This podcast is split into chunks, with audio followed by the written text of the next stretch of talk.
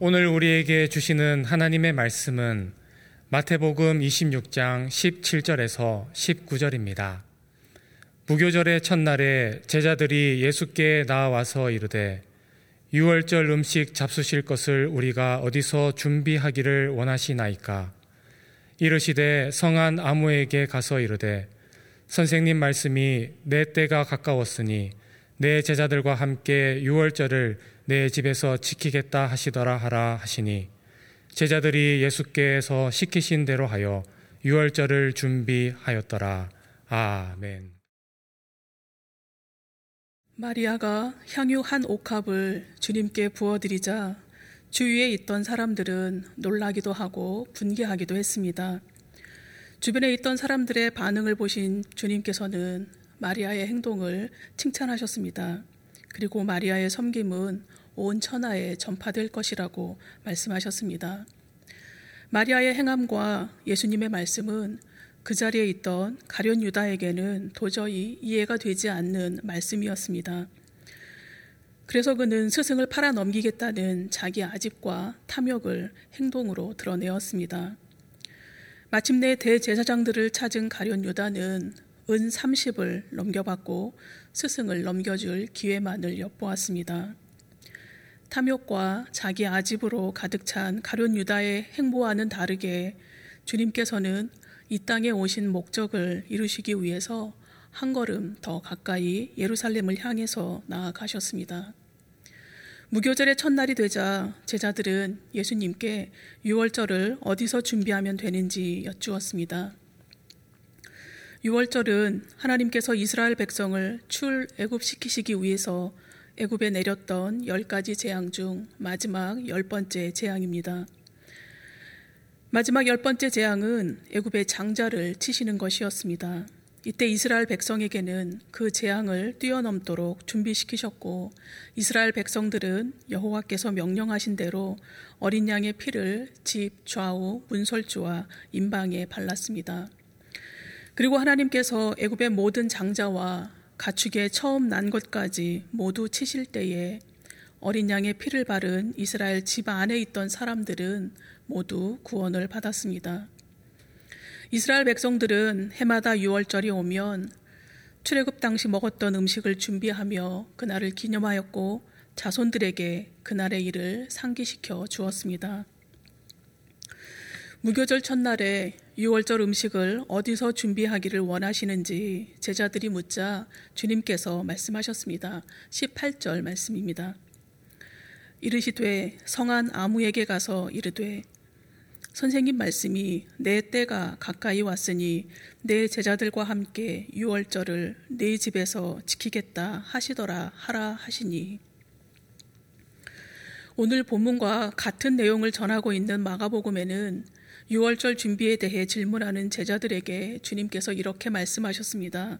마가복음 14장 13절에서 15절 말씀을 읽어드리겠습니다. 예수께서 제자 중에 둘을 보내시며 이르시되 성내로 들어가라. 그리하면 물 한 동이를 가지고 가는 사람을 만나리니 그를 따라가서 어디든지 그가 들어가는 그 집 주인에게 이르되 선생님의 말씀이 내가 내 제자들과 함께 유월절 음식을 먹을 나의 객실이 어디 있느냐 하시더라 하라. 그리하면 자리를 펴고 준비한 큰 다락방을 보이리니 거기서 우리를 위하여 준비하라 하시니 오늘 오늘 본문 말씀이나 방금 읽어드린 마가복음 그리고 누가복음에도 주님께서 말씀하시는 집이 누구의 집인지 주인의 이름이 기록되어 있지 않습니다. 주님께서는 나병 환자 시몬의 집도 방문하셨고 세리장 사개오의 집도 방문하셨습니다.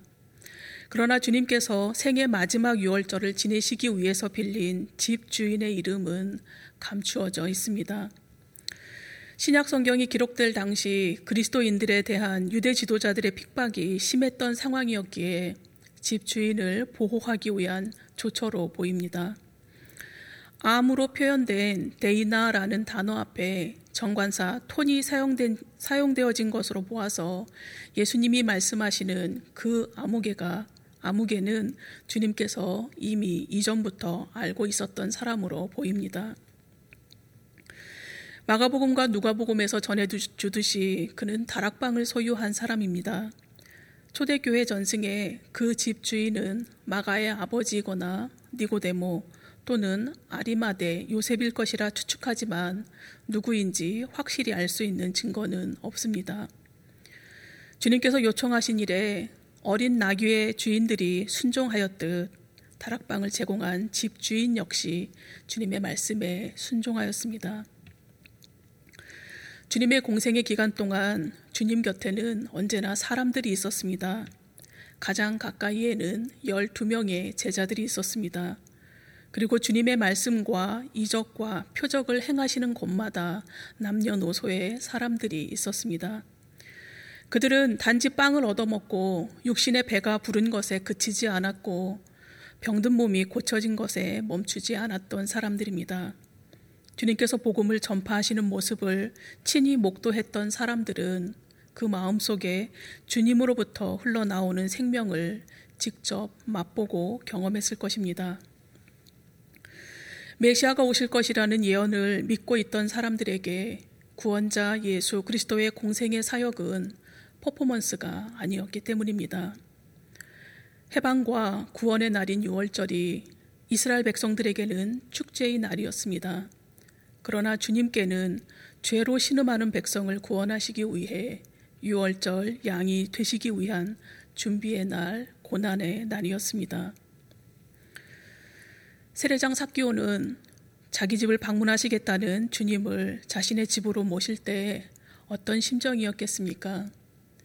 돌 무화과 나무 위에서 아래에 계신 예수님을 내려다보는 사개오의 시선과 나무 아래에서 나무 위에 있는 사개오를 올려다보시는 주님의 시선이 마주쳤습니다. 그 순간 사개오는 자신의 인생관이 새로워졌다는 사실을 인지했을 것입니다. 주님께서 세리장 사개오의 집을 방문하시겠다는 선포가 나무 위로 울려 퍼지는 순간 사개오는 이제 자신이 이전과는 다르게 살아야 한다는 사실을 깨달았을 것입니다. 그래서 그는 주님께서 자신의 집에 오시자 자기의 소유 절반을 가난한 자들에게 주겠다고 이야기합니다. 만약 누구의 것을 속여서 빼앗은 일이 있다면 네 배로 갚겠다고 고백했습니다. 만약 주님께서 오늘 저녁에 교우님 댁을 방문하시겠다는 연락을 받으신다면 어떠실까요? 요즘 같은 시대에 웬 가정신방이라며 반가워하지 않으실 분도 계시겠지만 주님이 나의 구원자이심을 고백하는 교우님이시라면 방문 소식을 전달 받자마자 주님을 맞이하기 위해 동분서주 하실 것입니다. 2000년 전 수많은 집들 가운데 주님의 요청을 받은 집 주인은 산이나 빈들, 때로는 강가에서 주님께서 말씀을 선포하실 때마다 귀 기울여 들었을 것입니다. 그리고 가까이에서 주님을 뵈며 심령의 변화를 받았을 것입니다. 그래서 그는 주님의 요청에 마음 다해 주님 맞을 준비를 하였을 것이고 이웃들이 6월절 음식 준비로 분주할 때에 그는 자신의 집 안으로 세상 죄를 대속하실 어린 양을 맞아 드렸습니다. 그는 당시에는 몰랐을 것입니다. 그러나 그는 예수 그리스도의 공생의 마지막 6월절을 위해 자신의 집을 비밀리에 제공한 유일한 사람이 되었습니다. 주님 주변에 주님을 잡아 죽이기 위해 혈안이 된 눈빛들만 있었던 것이 아닙니다. 고린도전서 15장 6절 말씀을 통해서 사도 바울은 주님께서 부활하신 후에 베드로에게 보이시고 열두 제자에게 보이신 후에 500여 형제에게 일시에 보이셨다고 증거하고 있습니다. 열두 제자 외에 주님 가까이에 있었던 한 무명의 그리스도인은 주님께서 제자들과 마지막 만찬을 하실 수 있도록 자신의 집을 제공하는 은총을 입은 사람입니다. 한 무명의 그리스도인이 그 이후 어떤 삶을 살았는지 성경은 말하지 않습니다. 그러나 분명한 것은 주님의 요청에 순종했던 그는 이후 부활의 증인으로 살아갔을 것임에는 의심의 여지가 없습니다. 무릎으로 사는 그리스도인이라는 책이 있습니다. 1920년대에 저술되어서 수많은 그리스도인들을 무릎 꿇게 만든 기도에 관한 20세기 명저로 평가되는 책입니다. 그러나 정작 이 책을 누가 썼는지 저자를 알 수 없습니다. 그래서 책 표지에 무명의 그리스도인이라고 밝히고 있을 뿐입니다. 교우님들께서도 이 책을 읽으신 분들이 있으실 것입니다. 저도 오래전 이 책을 읽고 깊은 감명을 받았습니다. 책 내용을, 내용을 통해서도 은혜를 받았지만 무명의 저자는 오랜 시간이 지난 지금도 감동으로 남아 있습니다. 이름이 알려지는 것이 중요한 것이 아니라 삶이 중요하다는 것을 잘 알고 있기 때문입니다. 무명의 그리스도인으로 살아가는 것은 상황이나 환경이 지금보다 더 좋아져야 사라지는 것이 아닙니다. 무명의 그리스도인은 나이가 어려도 가진 것이 남들보다 적어도 코로나 팬데믹 상황 속에서도 살아낼 수 있어야 합니다. 상황과 형편, 감정 따라 주님을 믿을 수 없습니다. 지식을 채우기 위함도 아니고 보험 들듯이 주님을 믿는 것은 더더욱 아닙니다.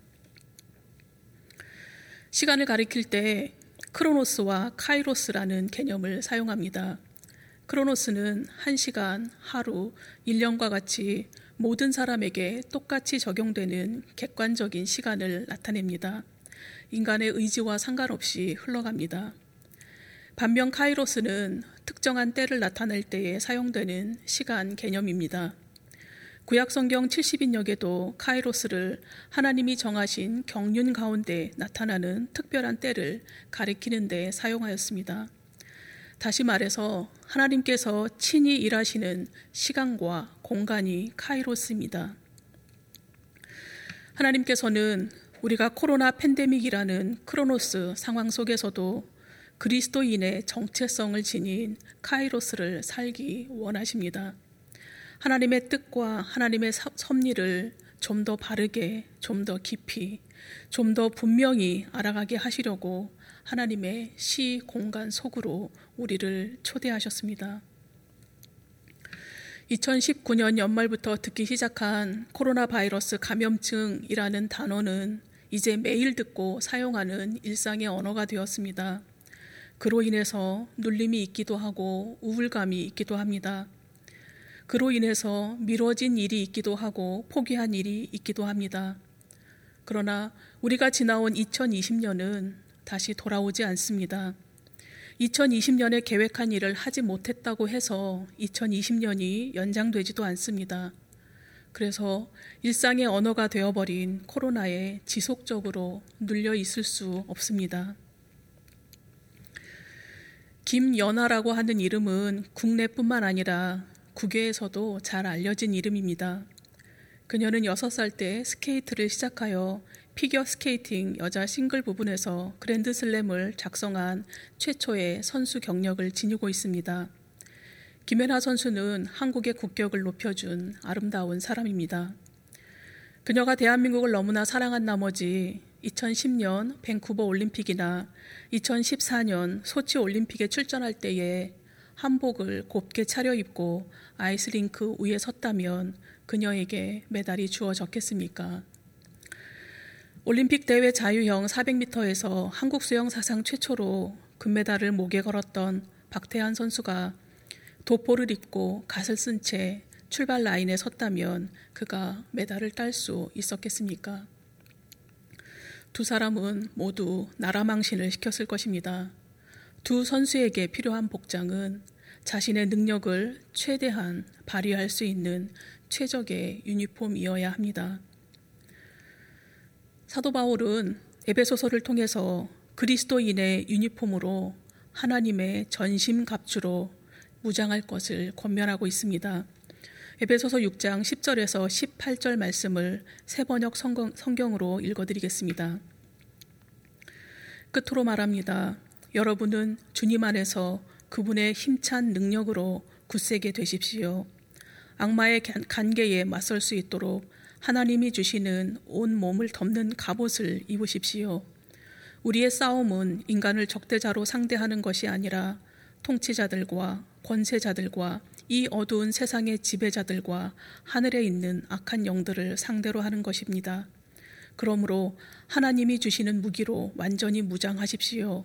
그래야만 여러분이 악한 날에 이 적대자들을 대항할 수 있으며 모든 일을 끝낸 뒤에 설 수 있을 것입니다.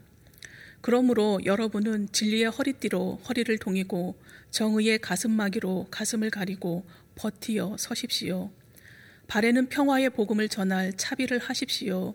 이 모든 것에 더하여 믿음의 방패를 손에 드십시오. 그것으로써 여러분은 악한 자가 쏘는 모든 불화살을 막아 꺼버릴 수 있을 것입니다. 그리고 구원의 투구를 받고 성령의 검, 곧 하나님의 말씀을 받으십시오. 온갖 기도와 간구로 언제나 성령 안에서 기도하십시오. 이것을 위하여 늘 깨어서 끝까지 참으면서 모든 성도를 위하여 간구하십시오. 사도 바울의 사도 바울이 권면하는 하나님의 전신 갑주는 에베소 교회 교인들에게만 해당되는 말씀이 아닙니다. 코로나 팬데믹 속에서 그리스도인으로 살아가야 하는 우리에게도 적용되는 말씀입니다. 예수 그리스도의 십자가의 고난은 우리가 편안하게 살고 안전하게 살게 하기 위함이 아닙니다. 예수 그리스도의 십자가의 고난은 죄 사함 받은 그리스도인이 어느 상황, 어느 형편에 처하든지 주님 안에서 살게 하시기 위함입니다. 주님께서 6월달에 어린 양이 되셔서 피 흘리심으로 우리에게 하나님이 주시는 전신 갑주를 값없이 선물로 안겨주셨습니다.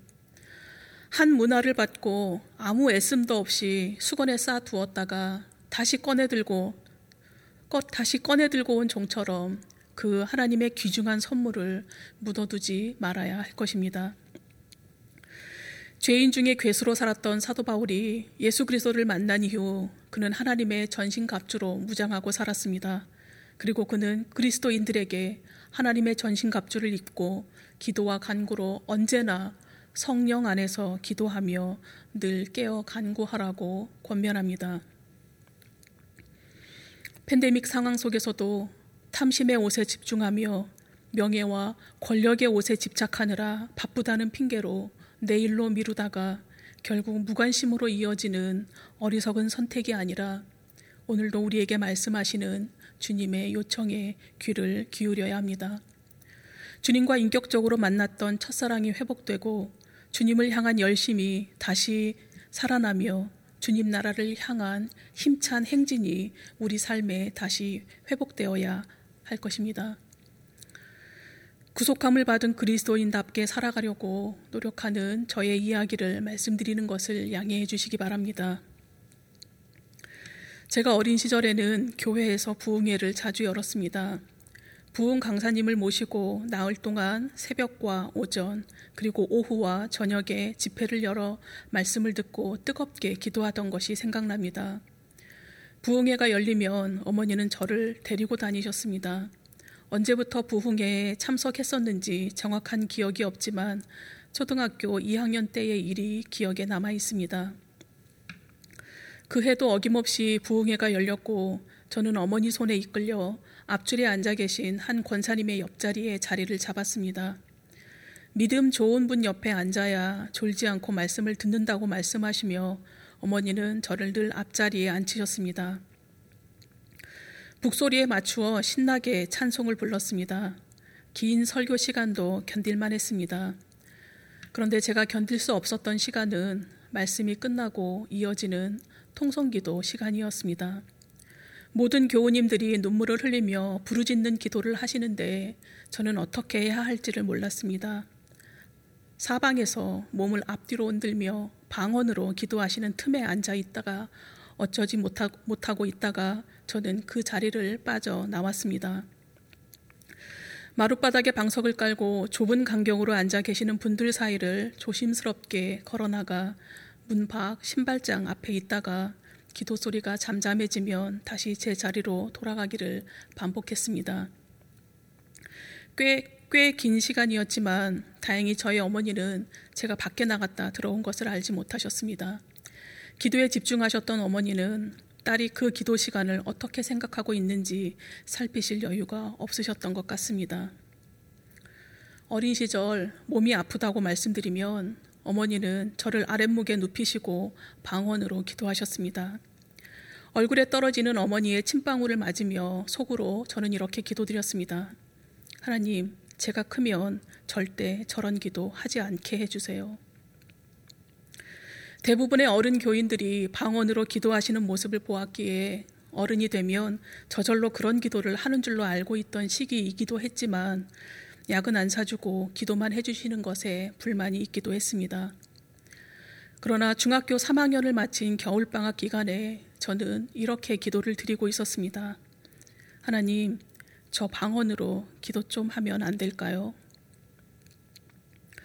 초등학교 때 드렸던 기도를 기억하고 있었기 때문에 하나님께 염치가 없어 조심스레 드린 기도였습니다.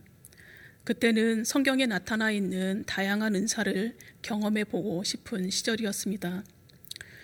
그렇게 신앙생활을 하면서 주님께서 십자가에 못 박히신 이유가 세상 그 누구도 아닌 바로 나 때문이라는 사실을 더 확실히 깨달아갔습니다. 깨달은 주님의 은혜가 너무 고맙고 고마워 평생 하나님을 믿는 삶을 살겠다고 고백했습니다. 그리고 믿으려면 제대로 믿자고 결심했습니다. 대충 아니고 흉내 내지도 않고 주님이 기뻐하실 삶을 살고 싶으니 도와달라고 기도했습니다. 그 즈음 아버지께서 병을 얻으셨고 이후 30년 동안 일상생활이 어려운 상황에서 지내시다가 아버지는 10년 전에 작고하셨습니다. 아버지의 병환으로 가정에 어려움이 생기자 저는 고등학교를 졸업한 후에 직장 생활을 시작했습니다. 첫 번 직장에서 4년 8개월, 두 번째 직장에서 2년 7개월 동안 사회생활을 하였는데 두 번째 직장 생활을 하던 기간에 경험한 일입니다. 그 당시 제가 신앙생활하던 주님의 교회에서 새신자반 성경 공부를 하면서 교회는 건물이 아니라 성도로 부르심을 받고 예수 그리스도의 이름을 부르는 모든 사람을 의미한다는 고린도전서 1장 2절에 근거한 말씀을 배우게 되었습니다. 성도들이 예배를 드리는 건물은 예배당이기에 교회와 예배당의 차이는 가정과 집의 차이와 같다는 설명이었습니다. 그 말씀을 공부하던 즈음 주일 설교 말씀을 통해서 주님의 교회가 헌금의 반을 이웃을 위해 사용하는 부분에 대해 들으면서 저는 생각에 잠겼습니다.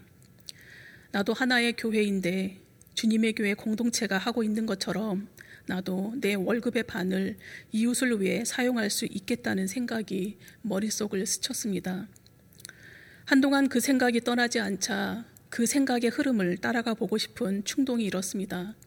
과연 가능할까라는 생각이 잠시 스쳐 지나갔지만 하나님께서 내 아버지이시니 나도 교회 공동체처럼 내가 교회임을 스스로 확인해 보고 싶었습니다. 그 결심은 저의 가슴을 뛰게 하였고 누구와 상의할 일도 아니었기에 주님께 이렇게 기도를 드렸습니다. 주님께서는 오른손이 하는 일을 왼손이 모르게 하라고 말씀하셨는데 주님 저의 오른손과 왼손이 이렇게 가까이 있는데 어떻게 모르게 할 수 있습니까? 만약에 저의 오른손이 하는 일을 왼손이 알아차린다면 그 순간 하던 일을 멈추겠습니다. 라며 두 손을 마주 잡고 기도를 드렸습니다. 그리고 기도드린 그 달부터 제가 신학교에 들어가기 위해 입시 학원을 다닐 목적으로 회사를 퇴사하던 달까지 20대 중반 24개월 동안 귀한 경험을 했습니다. 저는 제 오른손의 비자금을 어떻게 사용해야 할지 주님의 뜻을 알기 위해 매달 온 마음을 기울였습니다. 비자금은 주로 다른 사람 모르게 사용하는 것이기에 저는 월급의 반을 오른손의 비자금이라고 칭했습니다. 매월 주로 제가 알지 못했던 곳에 비자금이 사용되어지는 것을 보면서 제 속에서는 감사가 넘쳐났습니다. 그리고 20대를 살아가던 저의 일상에 부족함이 있는 듯 했으나 부족함을 느끼지 못했을 뿐만 아니라 다음 달에 경험하게 하실 새로운 기대로 충만했습니다. 교회 공동체가 공동체의 이름으로 헌금을 사용할 때에는 교우님들께 정확히 밝혀야 합니다. 그러나 저는 아무도 모르게 하기로 결심했었고 그 결심은 지켜졌는데 신기하게도 저의 왼손은 오른손이 하는 일을 알아채지 못했습니다. 신학교 시절 여름방학을 맞아 열흘간 선교지를 방문하게 되었습니다. 떠나기 전 준비해야 할 일이 많아서 분주히 움직이던 어느 날 늦은 시간까지 점심 식사를 하지 못하고 허기가 져서 식당을 찾았습니다. 출입문을 활짝 열어놓고 선풍기를 돌리고 있는 분식집과 냉방이 잘 되어 있을, 있을 경양식집이 동시에 보였습니다. 지갑을 열어보니 만 원이 있었습니다.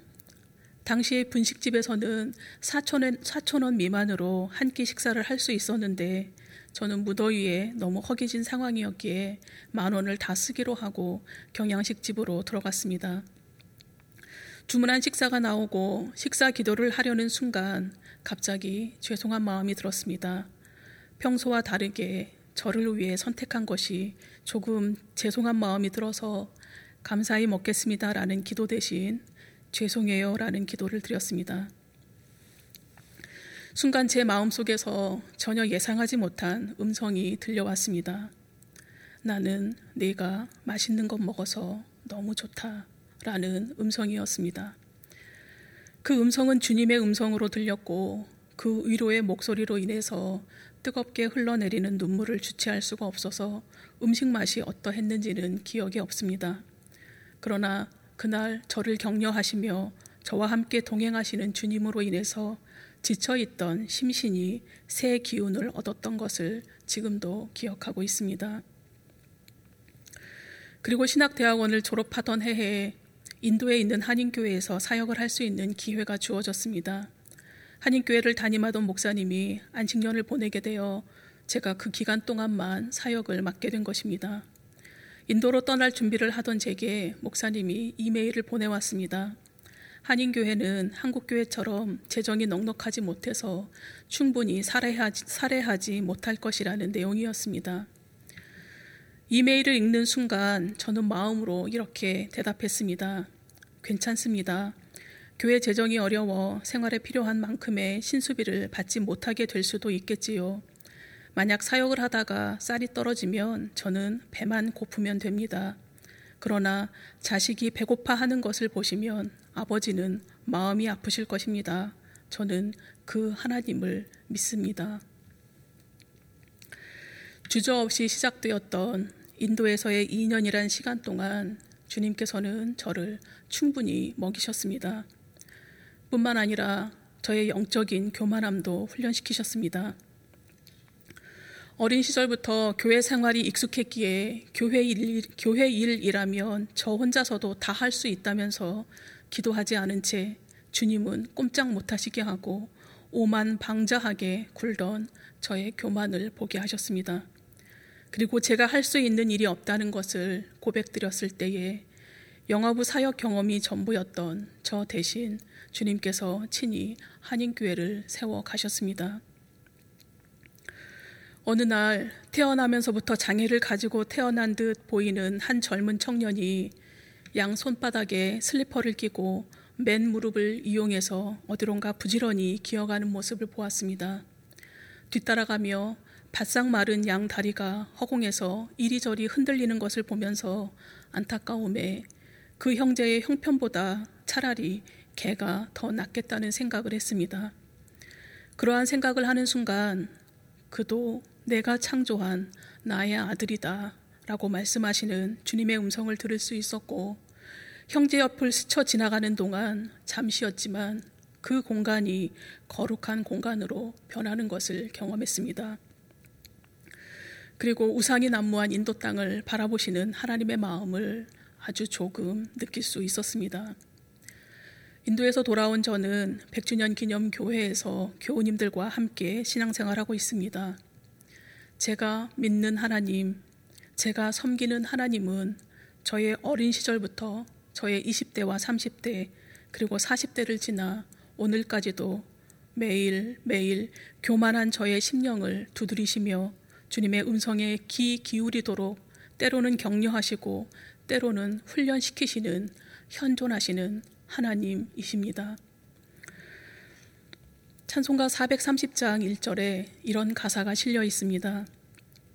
주와 같이 길 가는 것 즐거운 일 아닌가 우리 주님 걸어가신 발자취를 밟겠네 한 걸음 한 걸음 주 예수와 함께 날마다 날마다 우리 걸어가리 찬송가 가사처럼 날마다 하나님과 동행하는 삶이 저는 참 즐겁습니다.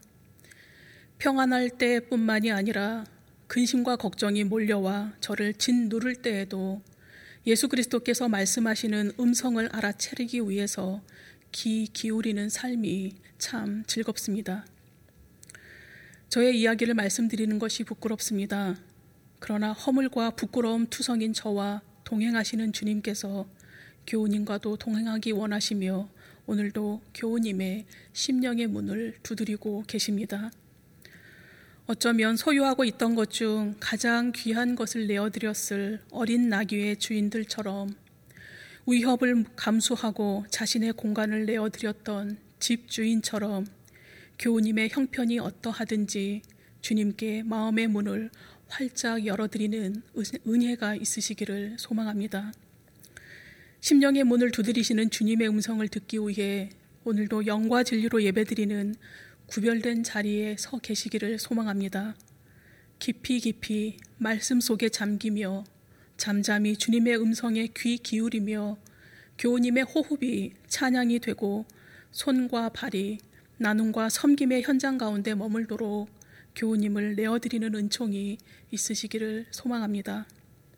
또한 하나님의 전신 갑주로 무장된 주님의 군사로 우리 각 사람에게 맡기신 가정과 교회와 세상을 바로 세우기 위해서 담대히 걸어가시는 2021년 되시기를 간절히 소망합니다. 기도드리시겠습니다. 존귀하신 하나님, 온 인류의 죄를 구원하시기 위해 독생자를 제물로 내어주신 아버지의 한량 없으신 사랑에 무한 감사드립니다. 어린 양 예수 그리스도께서 6월절을 보내시기 위한 공간을 요청하실 때 집 주인은 주님을 모셨습니다. 우리 심령에도 주님께서 들어오셔서 들어오시기 원하셨을 때 기쁨으로 맞이하게 해주셔서 감사합니다. 주님을 심령에 모시고 살아가는 그리스도인으로 부끄럽지 않도록 하나님의 전신갑주를 입혀 주시옵소서. 깊이 깊이 말씀 속에 잠기게 하시옵시고 주님의 음성을 듣기 위해 잠잠히 귀 기울이게 하여 주시옵소서. 우리의 호흡이 주님을 향한 찬양이 되게 하시오며 우리의 손과 발 그리고 우리에게 잠시 맡기신 재물까지도 주님께서 쓰자꾸나 하시는 곳에 아름답게 쓰이게 하시옵소서.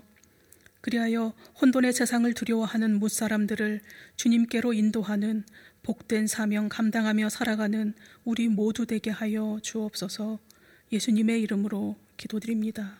아멘.